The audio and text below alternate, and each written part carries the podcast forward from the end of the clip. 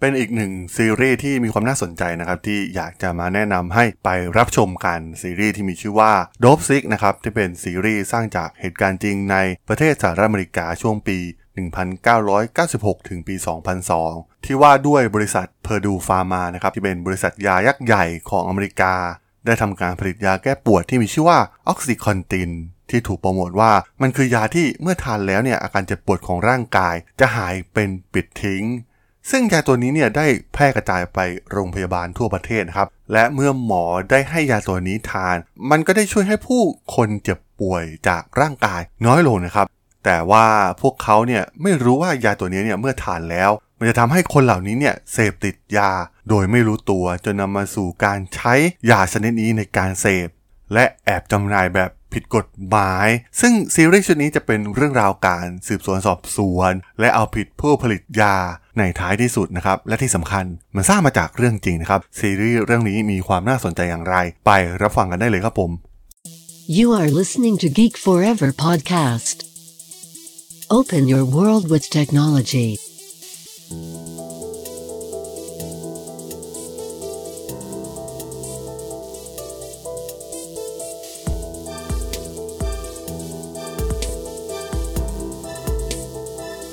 This is Geek Talk.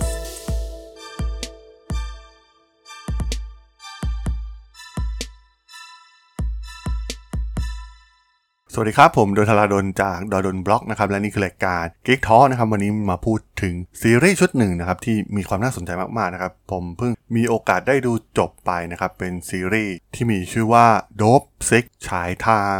Disney Plus นะครับ ซึ่งความน่าสนใจของซีรีส์ชุดนี้เนี่ยมันเป็นการถ่ายทอด มาจากเรื่องจริงนะครับที่เกิดขึ้นกับบริษัทยายักษ์ใหญ่ของประเทศอเมริกานะครับบริษัทที่มีชื่อว่า Purdue Pharma นะครับผลิตยาแก้ปวดที่ช่วยเหลือผู้ป่วยจำนวนมากนะครับยาแก้ปวดของพวกเขาเนี่ยสามารถช่วยเหลืออาการปวดตั้งแต่เล็กๆ ไปจนถึงปวดหนักๆ จากโรคมะเร็งได้เลยนะครับ ซึ่งมันเป็นการกระจายไปยังวงกว้างมากๆ โดยเนื้อหาของซีรีส์เนี่ย ถือว่ามีความน่าสนใจในหลายๆ เรื่องเลยนะครับ เพราะว่ามันเป็นการถ่ายทอด เรื่องราวอมหิตของบริษัทยายักษ์ใหญ่ในประเทศอเมริกา และพวกเขาเนี่ยก็มีอำนาจอิทธิพลรวมถึงเรื่องเงินนะครับ ที่จะมาปิดปากไม่ให้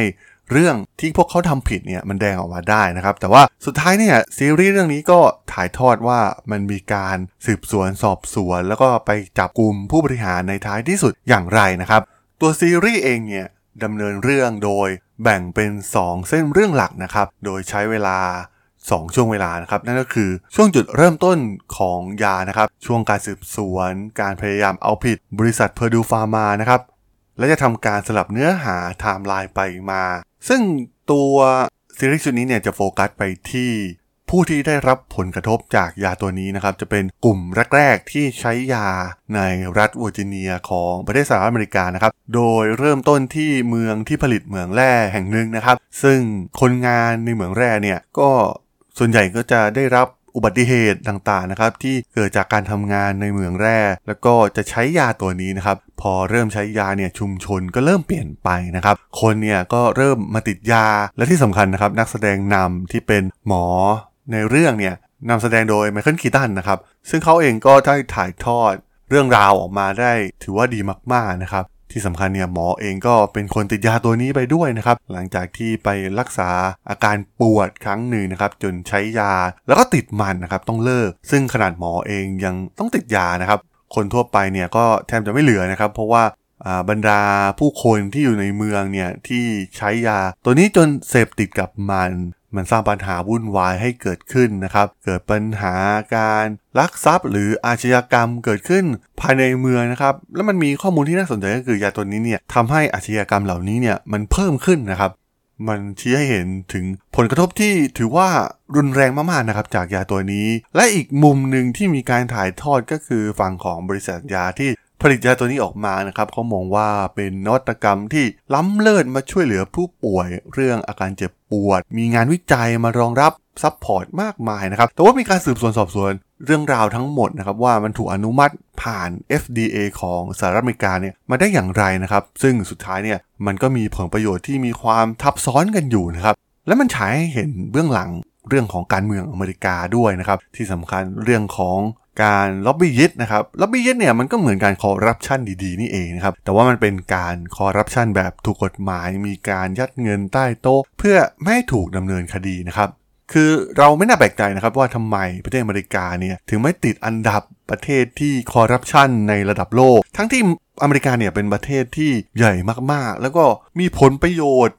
เต็มไปหมดนะครับในทุกภาคส่วน เรื่องน้ำมัน เรื่องยาเสพติด เรื่องอาวุธสงคราม หลากหลายมากๆนะครับ ซึ่งแน่นอนว่ากลุ่มนักการเมืองเนี่ยเข้าไปเพื่อล็อบบี้ ในเรื่องราวเหล่านี้แทบจะทั้งสิ้นนะครับ มันแน่นอนว่ามันมีเรื่องของสินบนมาเกี่ยวข้องอยู่แล้ว แต่ว่าที่มันถูกกฎหมาย เพราะว่ามันมีระบบล็อบบี้ยึดนั่นเองนะครับที่ทำให้การแบ่งปันผลประโยชน์ต่างๆนะครับระหว่างกลุ่มธุรกิจกับนักการเมืองเนี่ยมันถูกกฎหมาย แล้วก็มันมีการเสียภาษีที่ถูกกฎหมายของประเทศสหรัฐอเมริกา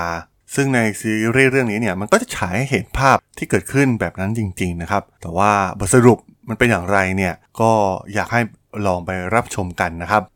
รวมถึงซีรีส์เรื่องนี้เนี่ยยังมีความน่าสนใจอีกหลายๆอย่างนะครับ ที่มีการถ่ายทอดเอเรื่องราวของความสัมพันธ์ เช่น ความสัมพันธ์ ภายในครอบครัวเอง ภายในชุมชน หรือเรื่อง LGBT นะครับที่มาเกี่ยวข้อง ซึ่งทางฝั่ง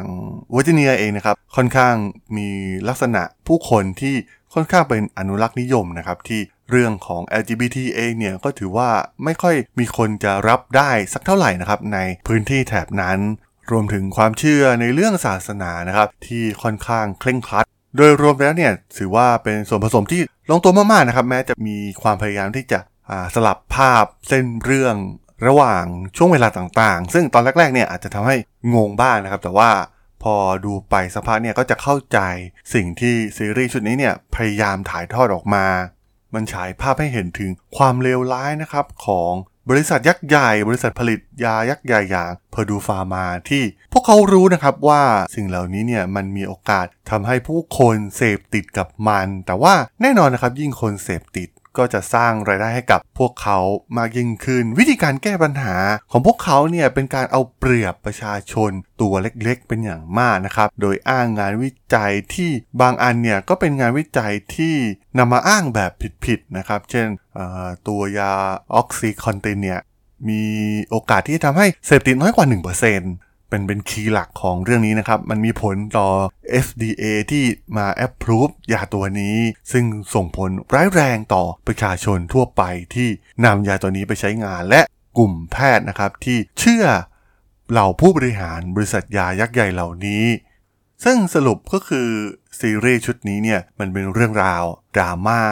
ที่ชวนน่าติดตามนะครับ ด้วยนักแสดงคุณภาพจำนวนมากนะครับ โดยเฉพาะไมเคิลคีตันเองที่รับบทนำเนี่ย ถือว่าเล่นได้อย่างสุดยอดมากๆ รวมถึงเรื่องสิ่งที่นำเสนอออกมาผ่านซีรีส์ชุดนี้เนี่ย มันทำให้เราเข้าใจได้ง่ายนะครับ มีเรื่องราวของความสนุก แล้วก็ชวนให้ติดตามในตอนต่อไปผมนี่แทบจะดูรวดเดียวจบเลยทีเดียวนะครับ และเมื่อดูจบเนี่ย เราจะได้พบกับเรื่องราวที่เหลือเชื่อมากๆนะครับ ที่บางคนเนี่ยอาจจะมาแทบไม่เคยรู้มาก่อน และเรื่องราวเหล่านี้เนี่ยมันก็กำลังดำเนินอยู่ มันไม่ได้หายไปจากสังคมอเมริกาเลยนั่นเองครับผมสำหรับเรื่องราวซีรีส์โดบซิกใน EP นี้เนี่ยผมก็ต้องขอจบไว้เพียงเท่านี้ก่อนนะครับสำหรับเพื่อนๆที่สนใจเรื่องราวทางธุรกิจเทคโนโลยีและวิทยาศาสตร์ใหม่ๆที่มีความน่าสนใจก็สามารถติดตามมาได้นะครับ ทางช่อง Geek Flower Podcast ตอนนี้ก็มีอยู่ในแพลตฟอร์มหลักๆ ทั้ง Podbean Apple Podcast Google Podcast Spotify YouTube แล้วก็จะมีการอัปโหลดลงแพลตฟอร์ม Blockdit ในทุกๆตอนอยู่แล้วด้วยนะครับ ถ้ายังไงก็ฝากกด Follow ฝากกด Subscribe กันด้วยนะครับ แล้วก็ยังมีช่องทางหนึ่งในส่วนของ Line แอดที่ a t h r a d o n t h a r a d h o l สามารถแอดเข้ามาพูดคุยกันได้นะครับ ผมก็จะส่งสาระดีๆ พอดแคสต์ดีๆ ให้ท่านเป็นประจำอยู่แล้วด้วยนะครับ ถ้าอย่างไงก็ ฝากติดตามทางช่องทางต่างๆ กันด้วยนะครับสำหรับใน EP นี้เนี่ยผมต้องขอลากันไปก่อนนะครับ เจอกันใหม่ใน EP หน้านะครับผม สวัสดีครับ